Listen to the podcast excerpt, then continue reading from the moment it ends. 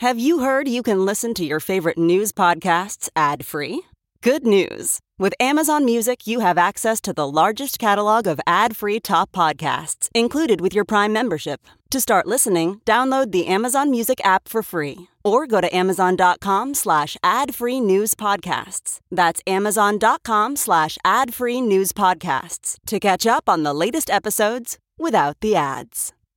Hello, everybody, and welcome to the Great America Show, dedicated to the proposition that truth, justice, and the American way are essential qualities of life, liberty, and the pursuit of happiness. The Ukrainians claim they've liberated the Kiev region and now control the city, its outskirts, and surrounding areas while Russia says it's de escalating in the Kiev region and pivoting its forces to eastern Ukraine and the Donbass region, which includes the Russian recognized republics of Luhansk and Donetsk. And it appears the strategy is aimed at an east west partition of Ukraine. And reportedly, Russian President Vladimir Putin is insisting his military deliver him dominion over the Donbass region by early next month. Meanwhile, President Volodymyr Zelensky declares that Ukraine will never concede Crimea or any other Ukrainian territory, and Ukrainians will accept only defeat of the Russians who've invaded his nation.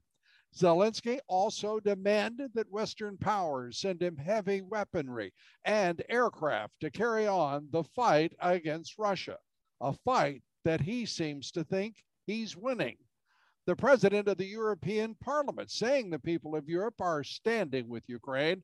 And despite Vladimir Putin's warnings, President Roberta Metsola said Europe will support Ukraine joining the European Union. President Biden doesn't have enough challenges and threats to contend with, with war in Eastern Europe and continued nuclear threats by Putin and at home, inflation racing to just under hyperinflation levels and the prospect of a slowing economy. Biden is now pushing $5.8 trillion in his spending plan, which has no chance of passage, even with this rhino laden House and Senate voting on it.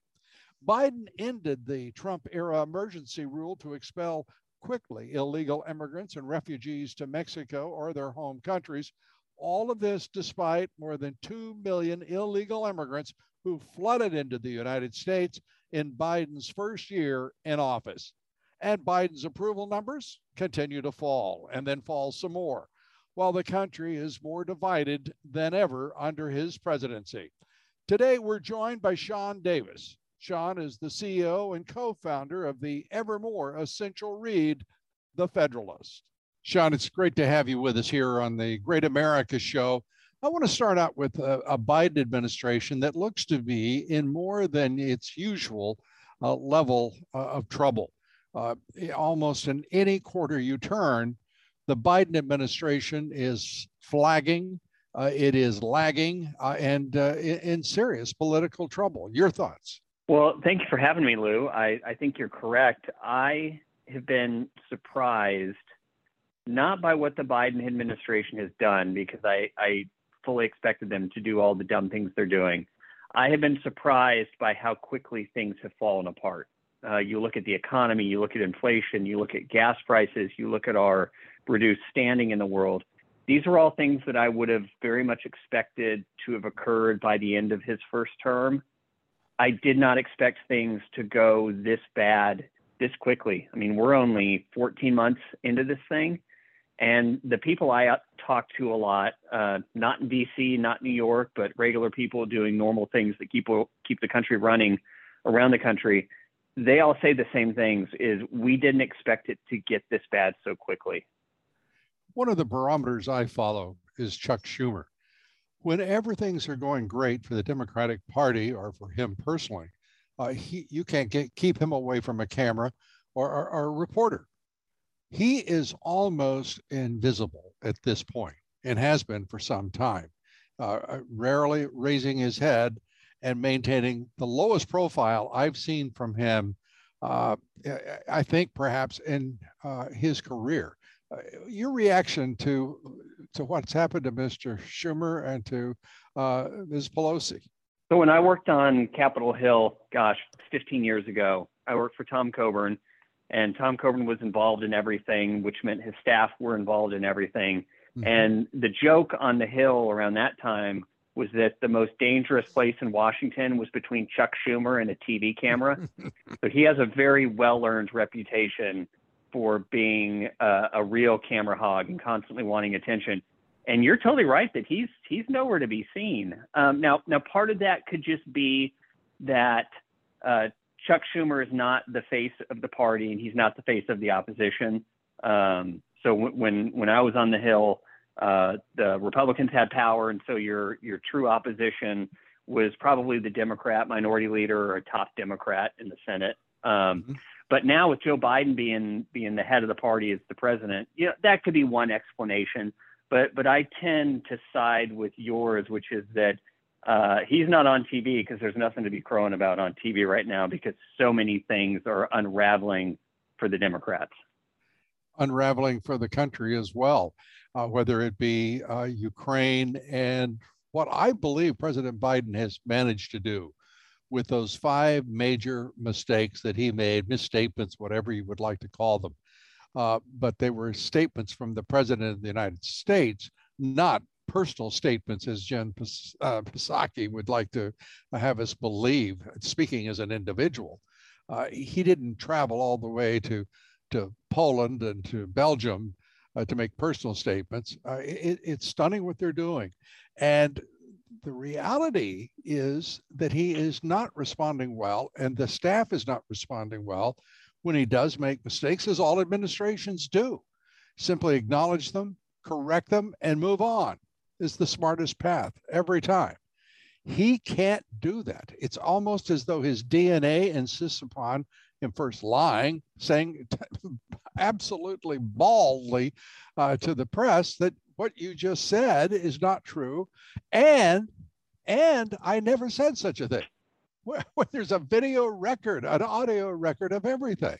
It's really a, a pig-headed approach that is costing the Democratic Party, and I think will cost them dearly in November. Well, it's interesting. I, I think it, that's taken a lot of people by surprise. They were led to believe that he was just good old, good-natured, kind of quirky, fun Uncle Joe but eh, you know, having followed this guy for quite a while, having seen his tenure in the Senate, his many previous uh, presidential runs, this is who Joe Biden has always been. He's always been a jerk. He's always been a loudmouth. He's always been a know nothing, and he's never ever had any interest in ever admitting uh, being wrong about anything ever. So I guess in that regard, that just makes him kind of a typical politician. But I'll tell you, I was actually really thankful for for what he said when he said. Um, you know, good grief, this guy can't be allowed to remain in power because Joe Biden said out loud the thing that a lot of us knew his administration was doing, which is using Ukraine in some sort of idiotic ploy um, to, enact regime change in Russia and overthrow Putin. Now, they've been dishonest about it for years, but, but Ukraine has been the playground of these neoliberal interventionists for more than a decade. It, has it, been a money laundering playground, it's been an influence peddling playground. Ukraine is essential to the graft and grift of so many people of the neoliberal foreign policy interventionist class. And they, they have been pretending throughout this whole battle there that, oh no, this is just about the Ukrainian people being free. This is just about, uh, you know, making sure that this sovereign nation uh, isn't attacked. Now, that may be part of it, but that was never their main goal. And the real gaffe that Joe Biden made when he said that was he made clear to everyone uh, abundantly, in his own words from his own mouth, what his administration's actual goals were there. And it's not peace and it's not stability. And when you say neoliberal, uh, I immediately think of a triad. Uh, that is uh, Hillary Clinton, Barack Obama, and George George Soros. Uh, are those the names that you were thinking of when you said that? You almost had me. I was actually thinking um, Hillary uh, and, and, George Bush, kind of this idea in the foreign policy movement that uh, if just America shows enough power in the world and shows enough military might, whether it's in Afghanistan or Libya or Syria or Afghanistan or apparently now Russia, we can just bring enough military might, we can turn every country that's backwards into a flourishing uh, peaceful, stable, Western-style civil democracy. So when I'm talking about these this neoliberal interventionist caucus, that's who I'm talking about. And and I think they're all high on their own supply. Having watched the things they've done over the last 20 years, it's obvious they have no clue what they're doing, and yet reality is no barrier to their plans. No, and it hasn't been for some time, as you point out. Uh, the reason uh, uh Obama and Soros and Clinton come together for me is the the energetic involvement of George Soros in Ukraine, the energetic uh, involvement uh, of the Clinton Foundation in Ukraine, and the the fundraising in Ukraine, the corruption that is rampant uh, throughout uh, that uh, that country, and and I say is in the present tense because it is and has been for some time. It's it is clear that Putin recognized something that certainly the national media either didn't recognize or didn't want to acknowledge. And that is that the United States uh, was messing around with a garden at their footstep, uh, footsteps. And they're not pleased about it, uh, hence the devastation, destruction, and death that they've rained down on Ukraine. Uh, it, this is a very complicated issue, but it looks like it has a simple foundation the United States, in point of fact, was supporting uh, laboratory research, uh, undefined, uh, in Ukraine. For what reason? For what purpose? And also uh, was playing very loose with the NATO Charter, which is a defensive alliance, not an offensive alliance. and there's just far too much smoke and fire uh, on the part of NATO in encroaching on the buffer zone, at least as Putin recognized it, uh, in the uh, in the uh, eastern part of Europe for his for his Russia. Uh, your thoughts? Right. So, so uh, what I find so frustrating in watching in the media is so many people are either rah rah, let's do war, America best, bomb the bad guys, we're going to win. And then the other extreme is no war, nothing, no involvement whatsoever. And w- when I look at the situation, when I really look at any negotiation, whether it's between people or businesses or countries, I want to know what each side is is wanting. And our media has been so derelict in how it reports on this because if you look at Putin, and this is not to rationalize what he's doing or or to make excuses right. for it, but the man has a reason for doing things.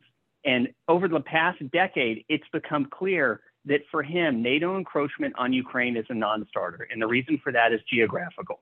You look at where Russia has its ports and its access to the Mediterranean, and it's through the Sea of Azov, which is on the eastern border of Ukraine mm-hmm. and, and Russia, and it's through the Black Sea.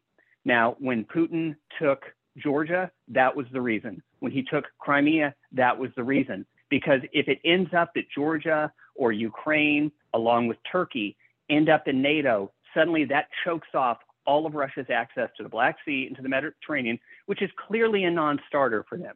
And so, this idea that we were going to get Ukraine and NATO, which nobody in the American government actually took seriously, it was always this thing we dangled out like, oh, better watch it, Putin, or we'll let him in NATO. Everyone knew, uh, at least on this side, that that wasn't going to happen. But what that did was it disincentivized Ukraine to kind of realize Russia's on our border, the bear's next door we're going to have to figure out how to live with this menace, and we're not going to have NATO come to save us. But all that NATO talk led people like Zelensky and the Ukrainian government into thinking that the whole cavalry was going to ride to their rescue, which is how you end up with this situation there now, which is horrific war and destruction, where the best thing would be a very fast negotiated settlement. Ukraine's not going anywhere, Russia's not going anywhere. They're going to have to settle this thing. And so much of the US media and foreign policy consensus is not focused on getting a settlement, but on using Ukraine and potentially perpetual war as a means of overthrowing Putin, which is absolute folly and will result in so much unnecessary, needless death. And no clearer example uh, of the propensity that you're talking about, the personification of that propensity, uh, than uh, the moronic Mitt Romney uh, he uh, just glibly uh, saying, we'll put up a no fly zone uh, and uh, the devil take the hindmost. I haven't seen such eagerness on the part of a senator uh, since, frankly, John McCain to go to war. Lindsey Graham is running a close second. But there you have it. I, I, I, I am stunned. 40 Republican senators baying at the moon and writing a letter demanding effectively war, that no fly zone. Your thoughts? Right. A, no fly zone is itself a declaration of war. it, it is no different than a shipping boycott, uh, cutting off ocean lanes for commerce. Because how does one enforce a no fly zone? You don't just declare it and people stop flying there. You enforce it by shooting down airplanes that aren't supposed to be in it. So, what is the natural result from the US or NATO declaring uh, a no fly zone over Ukraine? Ukraine, it means you are ready and willing and able to shoot down aircraft of a major global nuclear power. That is idiocy on stilts. And I kind of think it takes someone with so little familiarity with the costs of war, with what it does to people's bodies, with what it does to their souls. After all, this is Mitt Romney, a, a man who I'm not sure anyone in his family served, said his uh, his sons, none of whom served in the military, really serves their country by working on his campaigns and his political causes. So this gives you an idea of how divorced this man is from the costs and sacrifices of war. And it is, I just find it, having watched Iraq, having watched Afghanistan, having friends have their lives altered there, because none of those people, even if they come back, uh, is whole in their flesh. They're different people when they come back. They bear scars that people that don't see. And people in power in this country who don't really pay any attention or any consideration to that cost absolutely mm-hmm. disgusts me because they treat war like it's a game. They treat it like it's the Red Sox for the Yankees. And uh, I quite honestly have had enough of them. Uh, you and me both, and I've had enough of the corporate media that goes along with this as if it's just fine. Uh, it's simply a debate between uh, elites uh, who are given their space in the public consciousness, and nothing should violate uh, that space, certainly facts. Uh, I, I am so appalled with the Republicans, 40 Republican senators. If I were, uh, if I were the uh, Democratic president of this country, think about a far-fetched uh, proposition here. Uh, I, I, would hammer the Republican Party bloody on it. and I think you could count another 20 points on Biden's approval numbers, which just might save an election. These are fools, and they think they're playing safe by demanding war. And what it really reveals is Biden wants war too, uh, I, because there's no other explanation. And so do, does the cabal that runs uh, Biden Incorporated. Your thoughts? Right. And, and it's this under remarked upon dynamic, I think, especially on the right, but also on the left, the, the reason Donald Trump was elected in 2016, in large part, wasn't just his populism and a general disgust with the political establishment. He, he was elected in large part because of his views on foreign policy. Uh, the American people had grown sick and tired of aimless wars, even if they may have been conceived with good intentions, being poorly prosecuted, costing trillions of dollars and thousands of lives and limbs of Americans. It's the same reason that Barack Obama was elected. He was elected because of the Bush administration's failures in Iraq, either whether you want to blame going there in the first place or mishandling it uh, when we were there. But unfortunately, so much of the media is very much part of this, you know, neoliberal interventionist uniparty. War, they have an ideological investment in it. There, there's something they just enjoy about saying, well, if you don't, uh, if you're not in favor of this, it must be because you don't love this country or you don't love the Ukrainians or something. There's just something almost pathological about it. But let's be honest, war's great for ratings. Good for TV. It's good for pundits. It's good, it's good for magazines. And it creates terrible incentives uh, for people in Washington who are often far more connected to the media there than they are to their own constituents. And I think it's how you end up with a party in Washington uh, on both sides that is utterly divorced from the desires of its base.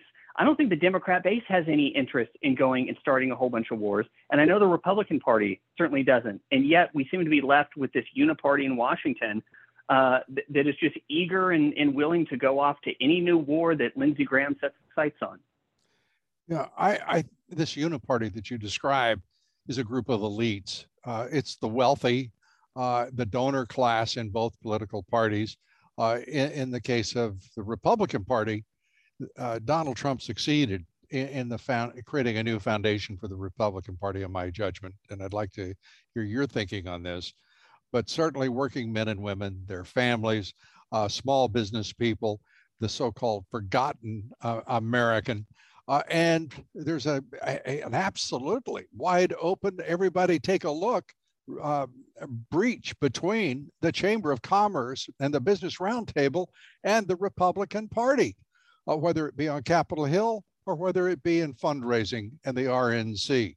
It, it's a different, different moment and, and a great moment, I believe, for an opportunistic and energized Republican Party. Yeah, there, there's very much uh, a realignment going on among voters. I think back to the early 2000s where Republicans were the party of big business, their party of tax cuts.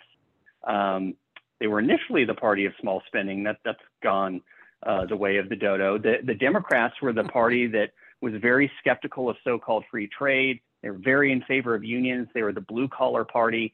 And it's a wildly different scene now. I, I think Absolutely. the Democrat Party has become the party of rich white elites, of the wokes, of the big corporations, of the business interests.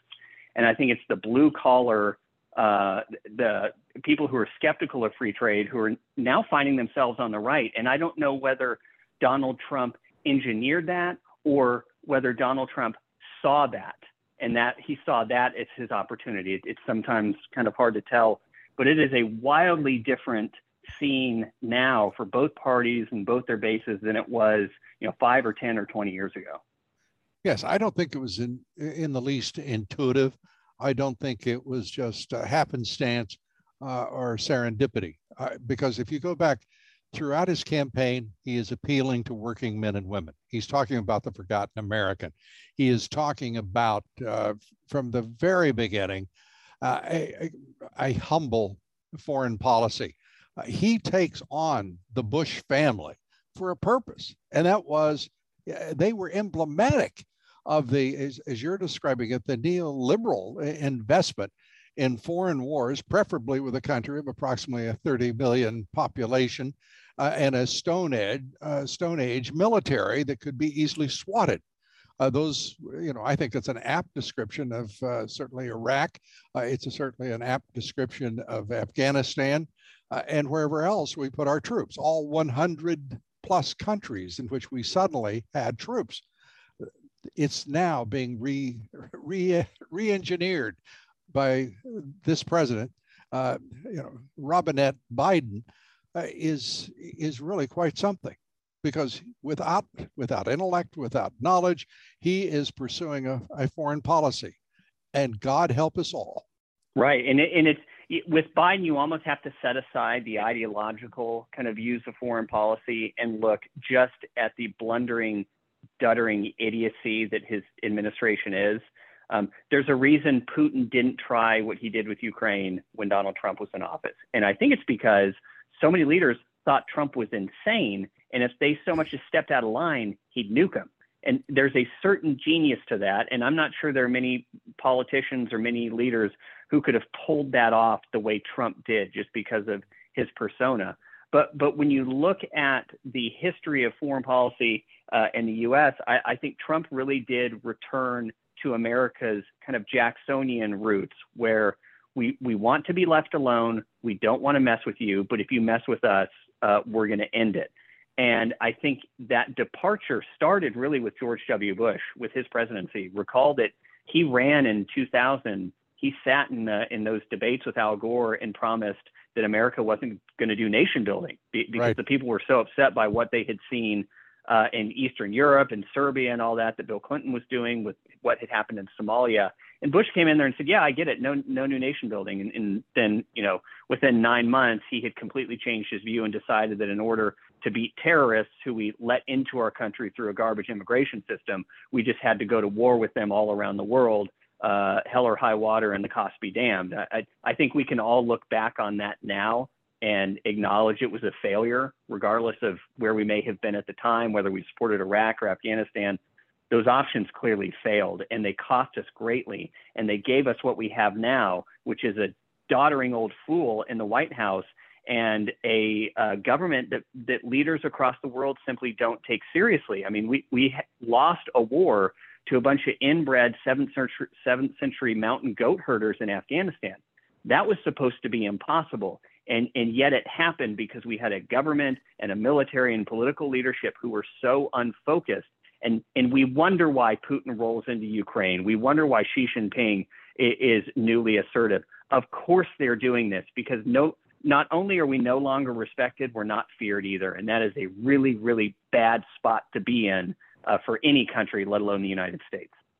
You know, from this spins out a number of issues. And uh, you, as entrepreneur, businessman, as well as journalist and, and running a, a, a terrific editorial uh, outlet, uh, there is also a, within the Beltway this view that they that there is uh, has to be an acceptance. As you mentioned, uh, Trump's uh, persona, uh, Trump's uh, taking advantage of the fact that he was unpredictable and might be rash, even uh, when in fact everything from the beginning showed a man who was trying to bring our troops home, a man who was trying to balance trade and not squander more wealth uh, through the through the external debt uh, that results from trade deficits. Uh, he was a man who wanted people to have a tax cut because government certainly was uh, offering no premium for the vast trillions of dollars in taxes that they receive every year. Uh, it, it's it's a sort of stunning myth that was generated by the media itself, the elite uh, corporate media, and then traded on by the rest of the elite media creating a separate reality of perception. Uh, and by that I mean a perception uh, in the public consciousness that had nothing to do with the reality of the man, his purpose, or his policies. Do you disagree? Oh, no, I don't disagree at all. I, I actually think that the corrupt corporate media in this country are the single biggest threat to American liberty, to American freedom, to American prosperity, because they have shown us clearly over the last five years, whether it's big tech, whether it's CNN or Washington Post or New York Times, they have shown us they will do anything, they will say anything to maintain power. They don't care if it's false, they don't care if they're lies, they don't care if it's nonsense. Just just look at the whole Russian collusion hoax where they peddled a dossier they all knew was a bunch of, of nonsensical lies, pushed it for years to overthrow a president who was a threat to their own power. Uh, look what they did during the 2020 election. Uh, all the things that they had said and alleged about the Trump family, Donald Trump himself, his, his sons, is actually true of the Biden family.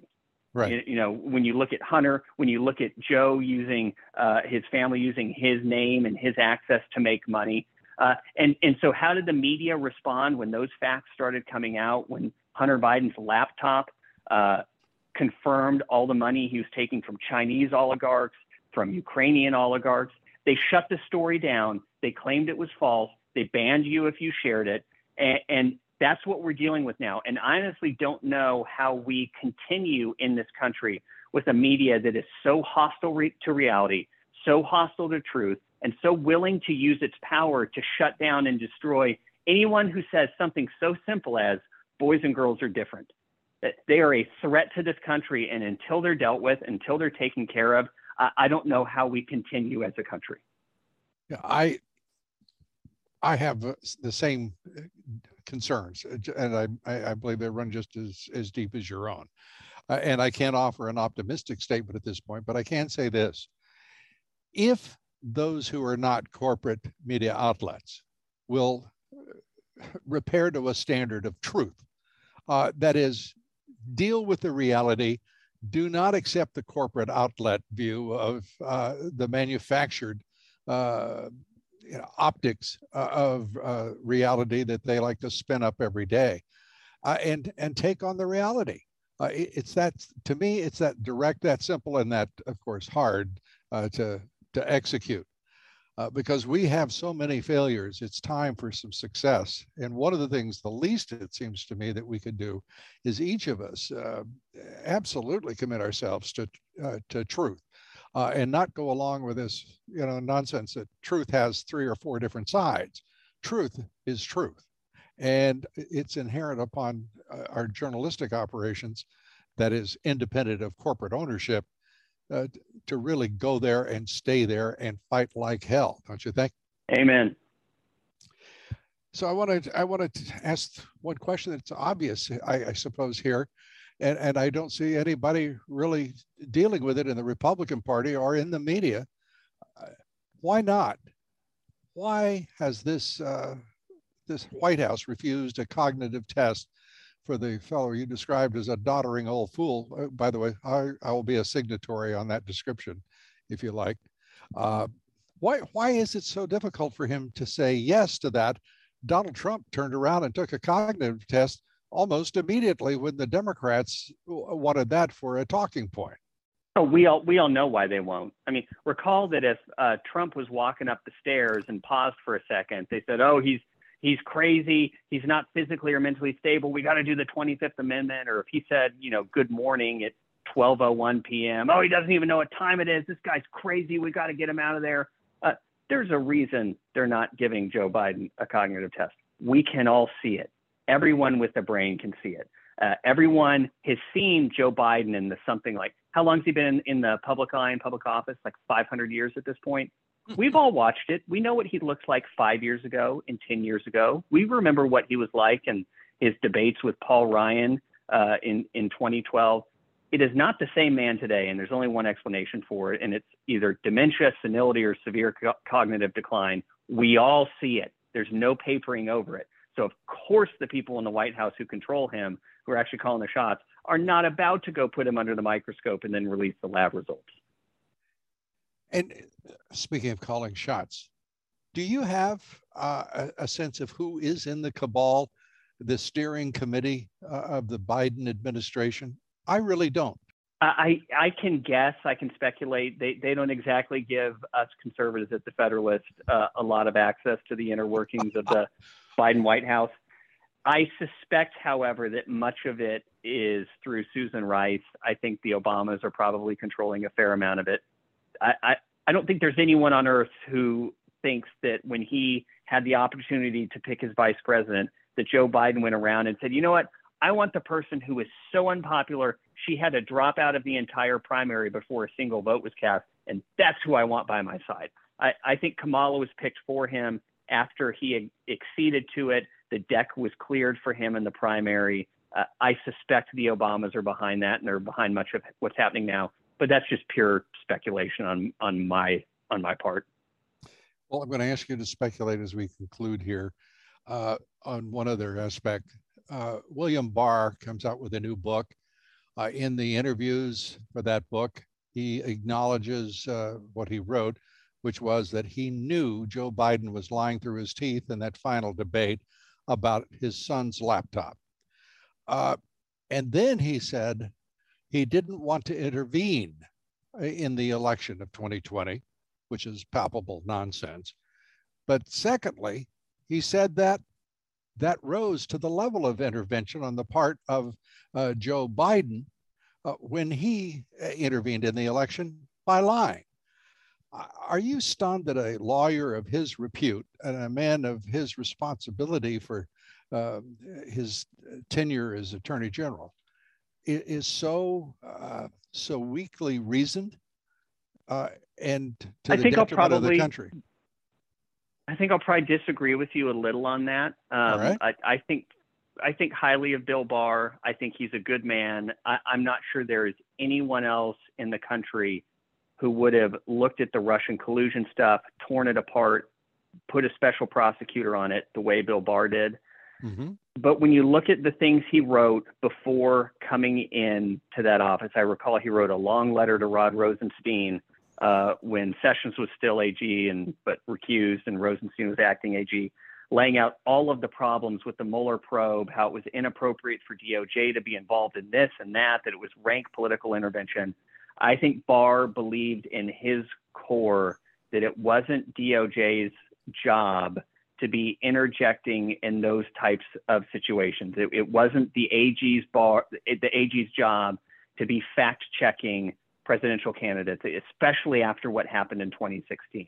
Now, I totally understand why people disagree with that, why they're frustrated. One of the frustrating things about being a conservative is that we're always playing with one hand tied behind our back while the other uh, party gets everyone together and, and you know beats us up as a gang. So I mm. totally understand the frustration. I feel it quite often. but I am I'm sympathetic to Barr's rationale. I think he truly did believe that DOJ needed to be nonpartisan, and that was a major reason he took that job uh, was to clean it up.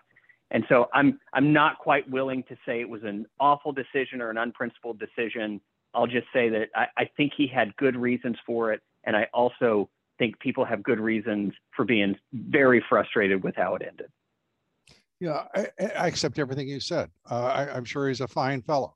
Uh, I'm sure he has the best of uh, intentions, uh, highly principled. Uh, my problem is with his logic and with his responsibility as, as Attorney General. When he lied, when President, uh, then Vice President, former Vice President Biden lied to the American people and gave shelter, gave shelter to his son it was an act that is without question not about fact checking. It is about his responsibility as Attorney General, as the top law enforcement officer in the country. Uh, I just can't imagine that he allowed the American people to be uh, hornswoggled and lied to as a matter of quote unquote principle. I don't see the principle, the ethic in that at all. Help me out. Well, I, I think the it, it I think because the they changed history would be it they did, but it's not DOJ's. Uh, again, I'm not arguing my point of view here. I, am trying to understand, sure. like when we talked earlier about understanding, you know, what is Putin trying to get here? What is this per- person mm-hmm. trying to get here? I think he did not view DOJ's job as going out and saying this candidate lied or that candidate lied. Right. And I think that's defensible. Now, it would be one thing if Joe Biden, if they had Joe Biden dead to rights doing illegal things, they knew about it, they knew he was selling influence and getting rich off of it and corruptly selling access. If they had that evidence, of course you have to charge. Now, maybe it's not, uh, uh, maybe it's further past the election or further before the election. I don't know. But I feel like this was a different thing. Um, going out and saying, well, no, that candidate lied. Um, I, I just I think it was a very difficult p- position he was put in by uh, previous people in that office and in that department who had so damaged that institution. I mean, it's hard to look at James Comey and think there has been a worse, more destructive individual to American law enforcement, to the FBI and DOJ than that guy. And I think Barr looked at that and said, however he played, I'm going to try and do the opposite. He did the stupid Hillary press conference. I'm not going to do anything. Yeah, I, you know, I, I take your point of view. Uh, I absolutely, I, I, I cannot imagine uh, with history turning on your decision uh, and, letting a man lie to, to millions of Americans about the circumstance and the content of that laptop. And remember, remember this, the Justice Department all that time had Hunter Biden's laptop. They knew what was in it. They knew the connections that were made. Uh, uh, and they had not only that, they had Anthony Weiner's laptop. They have something that most people have even completely forgotten about. They had all of that vast sea of information. And William Barr decided not to intervene in an election. Uh, he also decided that it was a perfect election. That's astonishing. I mean, absolutely astonishing. But you know what? We always give our guests the last word. And this is uh, your opportunity. Sean, we thank you very much for being with us here and uh, take it away. Well, Lou, it is always such a pleasure to be on here. I love talking with you. I love that we can have extended conversations and disagreements. So thank you for having me on. It, it's, uh, it's a true privilege. Thanks, Sean. Sean Davis, CEO of The Federalist. And now we turn to the lawsuit that President Trump has filed against the people, the organizations, and firms that he believes are responsible for what he initially called the Russian hoax, the effort to block his candidacy to be president and then to overthrow his presidency after he was elected.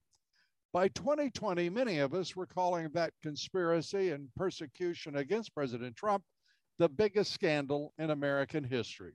And our next guest is Alina Habba, President Trump's attorney who's representing the president in the multi million dollar lawsuit against Hillary Clinton, the DNC, and the other defendants. Alina Habba, great to have you with us. I'd like to begin with the timing of the president's lawsuit. What precipitated this timing of the lawsuit's filing? The uh, multiple investigations, mainly the Durham investigation that has come down with some indictments, has been really chilling for uh, the former president and uh, his affiliates in really diving into what has taken place, what he presumed was taking place, but now knows um, through Durham's uh, research and um, in his latest uh, motion, basically, where he's looking into the conflicts of interest. It was really telling where we could see that the VIPs, as he calls them, in many of his indictments, um, implicate uh, Hillary Clinton herself and the Clinton campaign, et cetera. So it was time. You know, we, we were kind of learning as as he was. It's it's a very deep dive. The the Durham investigation has been remarkable because it, suddenly it appeared out of nowhere the the December filings, uh, and we knew it, we knew what had happened, but to see the special counsel actually uh, after more than a year uh, proceed and to have actual legal uh, legal action uh, going uh, going forward. Uh, you know, fulfilling uh, the, the, the charge that William Barr, the Attorney General then under President Trump, had given him, and it's very clear that this is only the beginning of the Durham investigation and the the result of it in terms of legal action. Right. I think that what I started to see happening with Durham's investigation the way he's building it up, and I've spoken to numerous uh, people that are incredibly intelligent, have been um, involved in in the long run. But it's very clear that what he's actually doing, the specificity of his indictments and the opinions are not overreaching, they're not broad, they're very specific, and that I believe he is in fact building his own RICO case where he's taking his time with each individual that he's indicting to connect the dots. And when you look at the motions in conjunction with the indictments that he put in place, it's really clear that he can see the connection all the way to the top.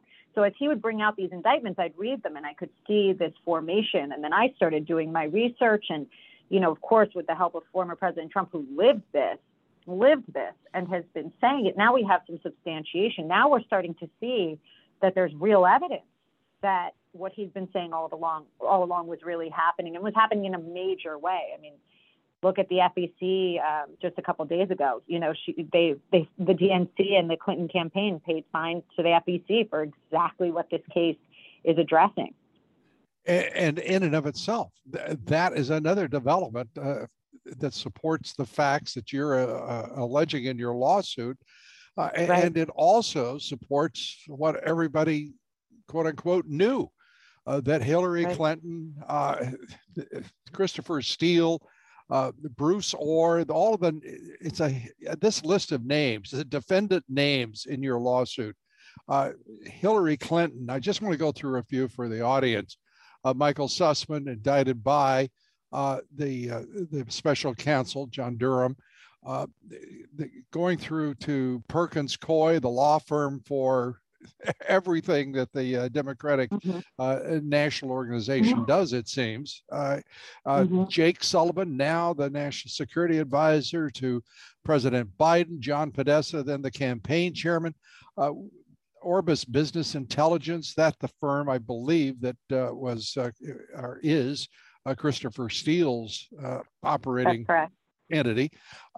Right. Rodney Joffe, the tech executive uh, who apparently had access to uh, to communications at the White House itself, James Comey, mm-hmm. uh, who has disappeared from public view for some time now. I, I want to go through a few of those names with you and, and to give the audience some a better sense of where they are. Uh, and, let's start with uh, right now Perkins Coie as a defendant going after that the probably the biggest and uh, best known uh, Democratic law firm in the country. Right. Uh, Perkins Coie is effectively the DNC, right? They're they're an arm of anything Democratic. It's it's surprising to me as a lawyer. Uh, this one was a tough one because I it's disappointing. You know, we're attorneys, we have ethics, and as you know, I have other lawsuits that involve attorneys where I believe they're really not um, taking their ethical obligations seriously. So effectively, what happened was they used Perkins Coie, and they being the VIPs in the indictments. You know, uh, we can assume now it's Hillary Clinton, the Clinton campaign, um, and those affiliated with them. They used this law firm and used the privilege that law firms have with their clients, attorney-client privilege, to shield themselves from liability. So they thought, right? So right. they said, okay, we know how to structure this. We're going to get a law firm involved. Our law firm is effectively an arm of us. They help fund the DNC. They help fund. Uh, they negotiated. I mean, imagine they negotiated uh, a joint fundraising agreement with the Clinton campaign and the DNC, where effectively the former Democratic candidate Hillary Clinton ran and controlled the funds of the DNC through an agreement that Perkins Coie did. So imagine, you know, how I don't even know how they don't have a conflict, but they're representing both sides of an agreement. And then what they do is they're going and doing operative work. They're doing, uh, going through hiring Fusion GPS, hiring uh, Orbis. You know, it's going down the chain and specifically stating Mark Elias, was a partner at Perkins Coie, general counsel for the Clinton campaign and the DNC, he told Fusion GPS, he told them, look, there's an attorney client privilege, and he made it clear that he was the go between to shield the VIP so that there was privilege and nobody could communicate with each other so that he could maintain that privilege to shield them. And Mark Elias is his hands, uh, his uh, his hands and his brains are all over right. the election of 2020. Uh, he right. was in, involved in all uh, almost every aspect of that campaign, uh, setting up uh, state legislators uh, to to build the absentee voting uh, structures behind the predicate of all of that activity, which was to deal, of course, with COVID and all of the larger margins that were granted as a result uh, in, in, election law so that people would have quote, quote unquote have uh, the ability to uh, to vote uh, despite the uh, COVID-19 pandemic. Uh, another name, Robert Mook. Mm-hmm. Tell him, tell us about him. The, the Elias comment that we just discussed was actually in, in Simpson and Fritsch's book in writing. which is they bragged about it. I mean, it's ridiculous. But going to Robert Mook, uh, you know, he was the campaign manager for the Clinton campaign. Um, him and Philip Reines, who was the communications advisor for the Clinton campaign, they made numerous defamatory statements regarding the Trump Russia collusion. They basically fed the monster, right? Being left wing right. media, needing that feeding frenzy, for lack of better word. They helped push it. And being you know, the CEO uh, effectively of these campaigns, you know, along with Jake Sullivan and, and John Podesta, you're effectively pushing a false narrative that you know you're paying for. You know you've hired a law firm to push. That's that's their implication in this. Yeah, and and that is an important construction that you've just said there. Uh, mm-hmm. They these people knew what was going on. Uh, most of them, uh, they knew what the truth was. They had mm-hmm. organized mm-hmm. the disinformation, which was the point of the whole thing, uh, in order to create uh, the grounds for eventually the special counsel. Uh, it's a, mm-hmm. it is a, a, an invidious uh, construction, uh, conspiracy, and effort politically that I hope has mm-hmm. never been. I hope it's unprecedented it's certainly one right. that I've never uh, never seen or heard of. Uh, this is going to be, I would think, difficult in court to prove, though. Uh, how difficult do you think it'll be? Uh, and what do you see as your advantages as you go uh, in, uh, into the legal process? Yeah, I think the difficulty here is going to be, you know, the number of attorneys that we're going to be dealing with in size um, because of how many defendants there are. But in the flip side of that, right, that cuts both ways. It's intentional. You, you know, we have everybody in one fell swoop because to do multiple lawsuits on the same set of facts and divide them up would actually lose the big scheme. So it had to be done this way. As difficult as it is, it, it has to be done this way. Civil RICO is in itself, you know, a difficult claim, but the benefit that my team has here is that, like we discussed, you know, we had Mueller, we had uh, Durham, Durham in particular, really outlines that and proves, frankly, a lot of the items that I have claimed here um, to be true. And with the indictments, coupled with the FEC payment, which you know they did say was not indicative of, uh, you know, they signed they signed and wrote the check, but they said this is not an indication of our guilt. Uh, okay, but you did, and you know, at the end of the day, that helps my case. So we did it this way. It, obviously is a, it's a tough case given the parties and unfortunately some of the corruption that we've seen. You know, we can only hope we get a fair judge who's going to look at this and look at the Durham indictments and look at all of this history and be able to put this together. And we drafted the complaint in a way that I think makes it very clean and clear. And how difficult is it going to be to proceed against, for example, former DNC chairwoman uh, Debbie Wasserman Schultz? Uh, she had some interesting uh, activities going on uh, in that period. Uh, the, the lost laptops, the uh, all sorts of allegations against her, uh, mm-hmm. and qu- questions raised about her conduct.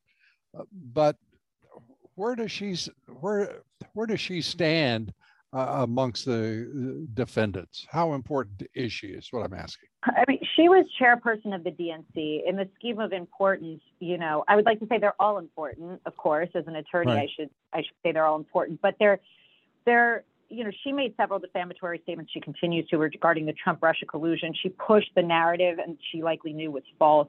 And um, due to her role in the DNC as chairperson during the most relevant time period, um, she's pretty important. You know, she's kind of the DNC figurehead at, at this point when it comes to this case. And of course, James Comey, director of the FBI. Mm-hmm. He's certainly yep. taken on a low profile for a guy who is writing books and sitting on every television show that he could get uh, get to. Uh, something has something has changed. Yeah, yeah, that tends to happen. so yeah, he was the director of the FBI. Obviously, he signed three of the FISA warrants. Um, you know, but he knew they were based on unreliable information, and a lot of people don't realize that it's kind of granular. I, I did speak on Hannity about this the other night, but basically he had been advised by the CIA that the Clinton um, the Clinton campaign was plotting to falsely implicate Trump as colluding with Russia, and he withheld that pertinent information from his FISA applications um, including that the Steele dossier was funded by the Clinton campaign and DNC. And that's a material, uh, that's a material, um, you know, omission. So that's where where James Comey comes in, among other things. But yeah. Well, Trump supporters, obviously, the Republican Party, which is the Trump Party, uh, are mm-hmm. eager to see how this progresses. W- lay out for us a bit of a roadmap in the legal system as to where you expect this to go and over what period? Sure. Uh, this is going to be a long haul for sure, but we're not really. The goal is not to get to the end of the case in this one. I have to say, I think my goal um, for the former president in this situation is to get through um, numerous motions to dismiss, which we're going to be getting, um, sure, and uh, you know they'll, they'll be based on all kinds of claims, and the, hopefully we get through that and once we get through that, we will be left with the core group of defendants that we need to get through to discovery. And that's the key. That's kind of what is under wrap with the Durham investigation that the world cannot see. But through our depositions, through document production, um, and that'll be probably in the next year or two, it's going to be voluminous. But having all this information is really going to let us see what was going on the legal system itself is is mm-hmm. a left wing enterprise. I, I, don't know if you would argue that, but uh, that's my my judgment. I wouldn't argue. Yeah. Most attorneys are are are liberal, progressive, socialist, you name whatever they are, uh, but they're left wing. Uh, mm-hmm. Most of the judges are left wing, uh, irrespective of their title, Republican or Democrat. Uh, uh, John Roberts, the Chief Justice, famously saying there are no Trump judges, Bush judges, or uh, or Obama or Clinton judges. Well, they're all of those and more. Uh, and you mm-hmm. can almost it's it's almost uh, a, well, it's an accurate guide to what they will decide. Uh, there are exceptions to it, but uh, it's a. T- my point being, it's a left. Well, there's a stacked deck here, as the president would put it. This is a yeah. rigged deal. Uh, the courts right. are anti-Republican. They're pro-Democrat, uh, and this is, man, if there were ever a, a, a lawsuit that goes across all of the fault lines, left and right, liberal and conservative, Republican and Democrat, it's yours. Right. Right. It's un-American what happened. I think that's really what you're saying, right? It's, yep, absolutely. It's not about your it's un-American. And if we care at all, you know, in this in this woke culture, if we care at all, and obviously I am a Republican, I am very conservative, but I have young children, and I cannot imagine my children being raised in this world that we have created. And I don't blame one party over another, but I I I think that the lack of commitment to our Constitution, to the fundamentals of this country, has led us down this rabbit hole. And um, I really hope that people can see this. And, and I have to say, I think the media, in, in the scheme of things, is realizing they can't bash this as much as they would anything else because nobody wants to stand for this. You know, we don't want Watergate times 100 ever to happen again. And this is what this is. Mm-hmm. Um, so, I, you know, it cuts both sides. A lot of the cases that I argue are, you know, Westfall Act, presidential immunity, things that don't really have to do with your party affiliation, but have to do with the core values of this country. And this this is really the mother of all of that, right? I mean, that this is what this case is. Yeah, I, I wish I could be as positive in my outlook on the legal system that uh, this is a case where people will rise uh, to their better natures uh, and do the right thing and remember that this is a constitutional republic. Uh, but I don't think so. And, and I've got experience. Yeah. I've got experience. No, I know. Just that.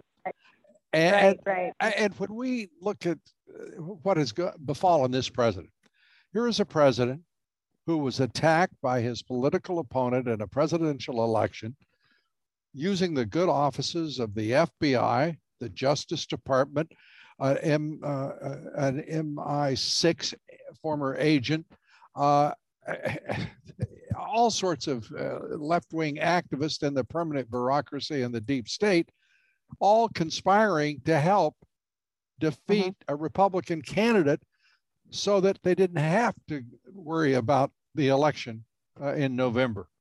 And then, mm-hmm. horror of horrors to those folks, that candidate managed to because of the force of his personality uh, and his intelligence, uh, he was able to connect with the American people and get elected.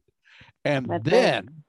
Did the conspiracy end? No, it expanded, it enlarged.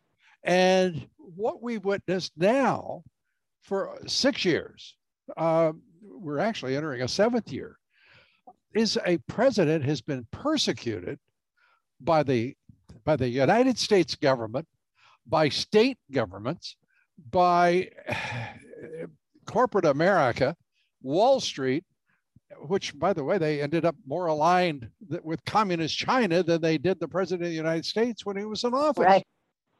Right. What this man right. and his family have gone through is outrageous. And I, if he's going to sue somebody, I, I, I love where you've begun, but how broadly should his uh, uh, his uh, grievance and his uh, search for redress go? Because I think it should be expansive, if not universal.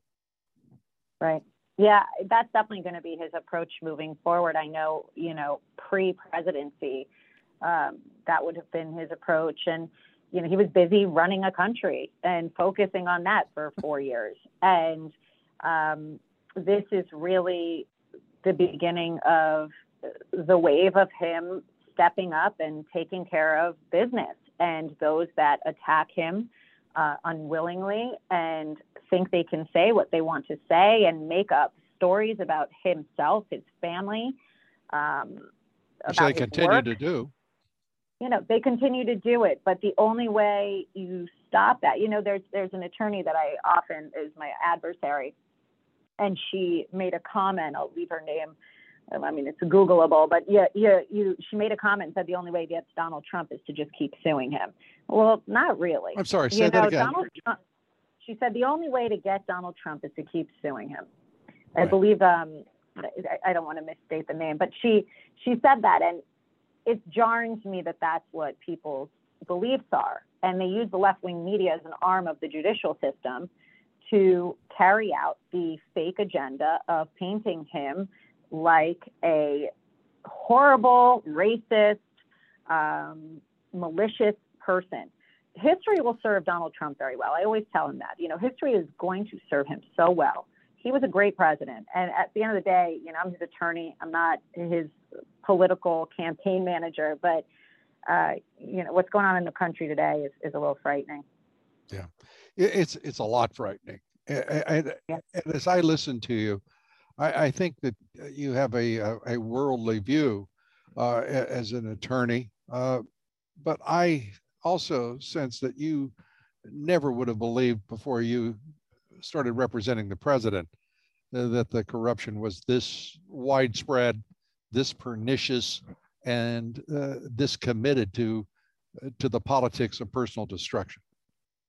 Right. I, I never would have. Trump derangement syndrome is a real thing. I never, I never would have believed it. Uh, it it's unfortunate that my eyes have been open to this corruption, honestly. But um, at the same time, I find myself fortunate that I am in a position to try at least to wake up uh, most Americans to see what's going on and filing complaints and laying it out in a clear manner. I Mhm. really try with my team to state it in a clear, concise way so that you can grasp it. It's not legal jargon, uh, you know, embedded in statutes.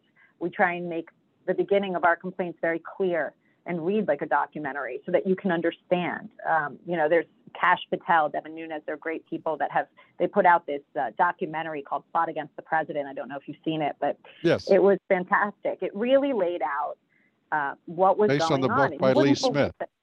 Exactly. And and then when you look at it, it's so jarring. I mean, it, it really is petrifying. It is, and and I I'm wondering now, uh, eh, you know, there's a common element in all of uh, this persecution. In every instance, uh, I think that's uh, the case. Almost every instance, certainly amongst the principals in this conspiracy, this plot to overthrow and to destroy the president, they've all been lawyers. What is wrong with our legal system that that we can permit attorneys, quote unquote, to persecute the president of the United States without any accountability, without any constraint whatsoever, because what they're doing may not be a crime, but it is criminal. Uh, It is Mhm. disgusting. It's abhorrent. And there is no leadership, no decency in this country in any position of leadership that compels anyone to say what we are permitting to be done to President Donald Trump is uh, immoral. It's uh, it's evil, and, and should be stopped. It's that simple. It is.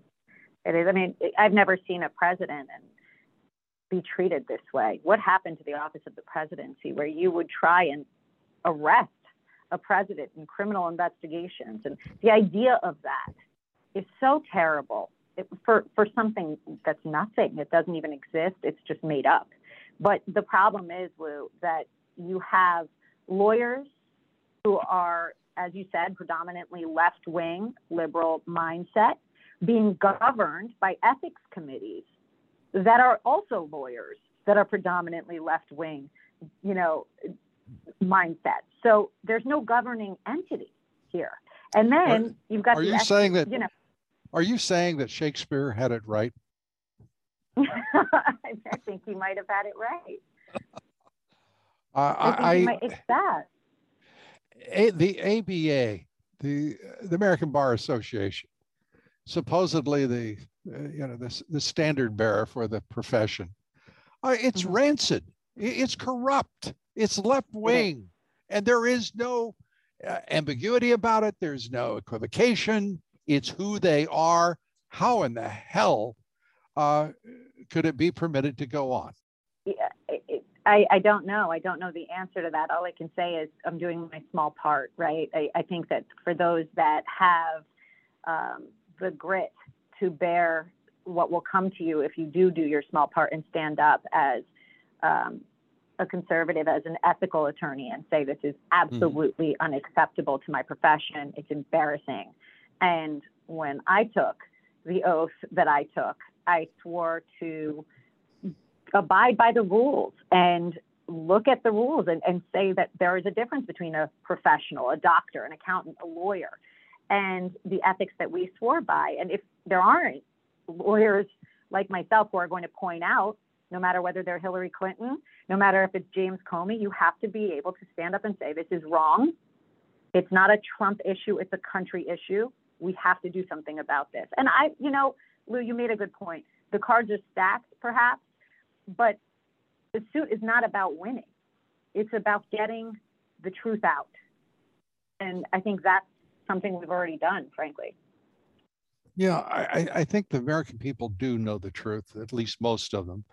Uh, I do think that as we watch uh, in New York, uh, the Attorney General Letitia James going after President Trump, uh, swearing that she's going to get him before she's even running uh, uh, for for the job to get elected. It's ignorance. The the Manhattan District Attorney's Office going after him, waving one page of a uh, of a of a tax statement on MSNBC, Rachel Maddow, mm-hmm. and finding out mm-hmm. it didn't mean anything going after his tax uh, forms as if there's that's going to c- convey something. Uh, it, it's just it's madness. It's absolutely. You mentioned Trump derangement syndrome. The reason I've always hated that expression is its rationale uh, for uh, the awful behavior that we've seen by so many people. But I, I think at the same time there has to be some truth to it. The left it means to destroy this country. The left mm-hmm. means to destroy our most uh, cherished institutions. And they are well on the way. They not only are in charge of the court system, the attorneys, the ABA, they're in charge of the law schools for crying out loud that produce the attorneys.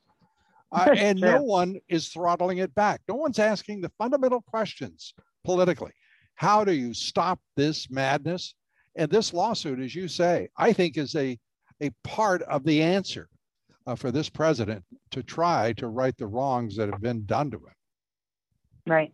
I agree with you. I agree with you. And I do think we're going to win. Like I said, we have a lot of proof already, thanks to Durham's investigation. And then the, you know, just settling the um, FEC complaint that has been going on for three years that most people didn't even realize existed. Right. The, you know, the DNC and Hillary's campaign just wrote a check for failing to disclose that Perkins Coie was in fact hired to hire Fusion GPS Orbis. They just wrote a check. You know, um, I think it's a it's a strong case, and I, I wouldn't take it if I didn't think we were going to win. So, you know, I, I hope I hope we do. And and like you said, unfortunately, a lot of that has to do with the judges. I don't know if you saw, we did have the magistrate judge recused herself from this case already. Um, and I, I, know the current judge that's been appointed on this case is actually a, a Clinton appointee. So we'll see what kind yeah. of shakedown we get on that. But um, you know, you hope as an attorney that there are a few ethical judges left on the bench. Yeah, as you say, uh, going into the legal system and and your, you know, part of your, the result, of course, is for the the public's right to know to be satisfied, to know what happened uh, to lay mm-hmm. the truth before them. But that legal system, we spend a lot of money on what is a shabby contraption. Uh, the court system is indolent, they are lazy uh, in terms of pr- the efficiency of trying cases and reaching results uh, for uh, complainants uh, and plaintiffs. Uh, you know, you know this to be true. Uh, it's it's right. a shoddy, shoddy system. You know, there's nothing 21st, uh, there's nothing 21st uh, uh, century about it. Uh, and and now with January 6th, my God, that's a yeah. that's a Soviet era court that has been yeah. convened by the Speaker of the House of Representatives.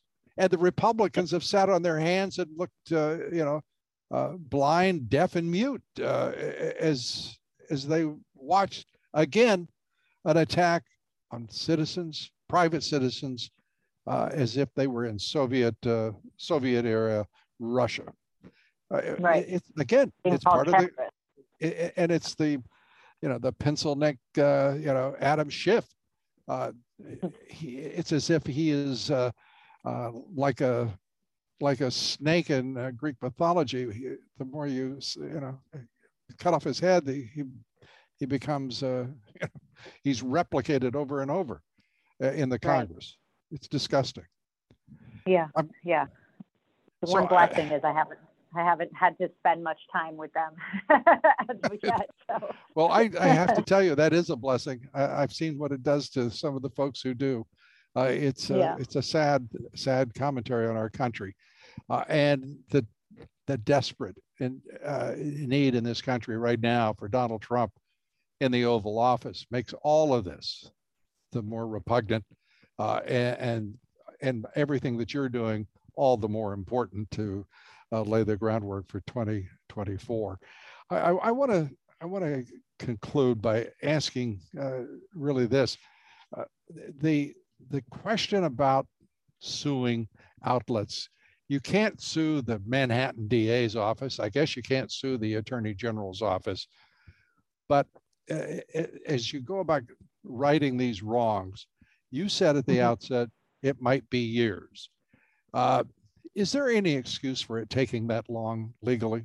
There's no excuse. Uh, the court system in New York, uh, admittedly, has been slow always. I mean, it's always been a little bit behind the eight ball when it comes to speed and moving things along. Then COVID happened, uh, shut down the court system, right? So we have backlogs. We have courts that still are not having in person conferences, trials are on Zoom.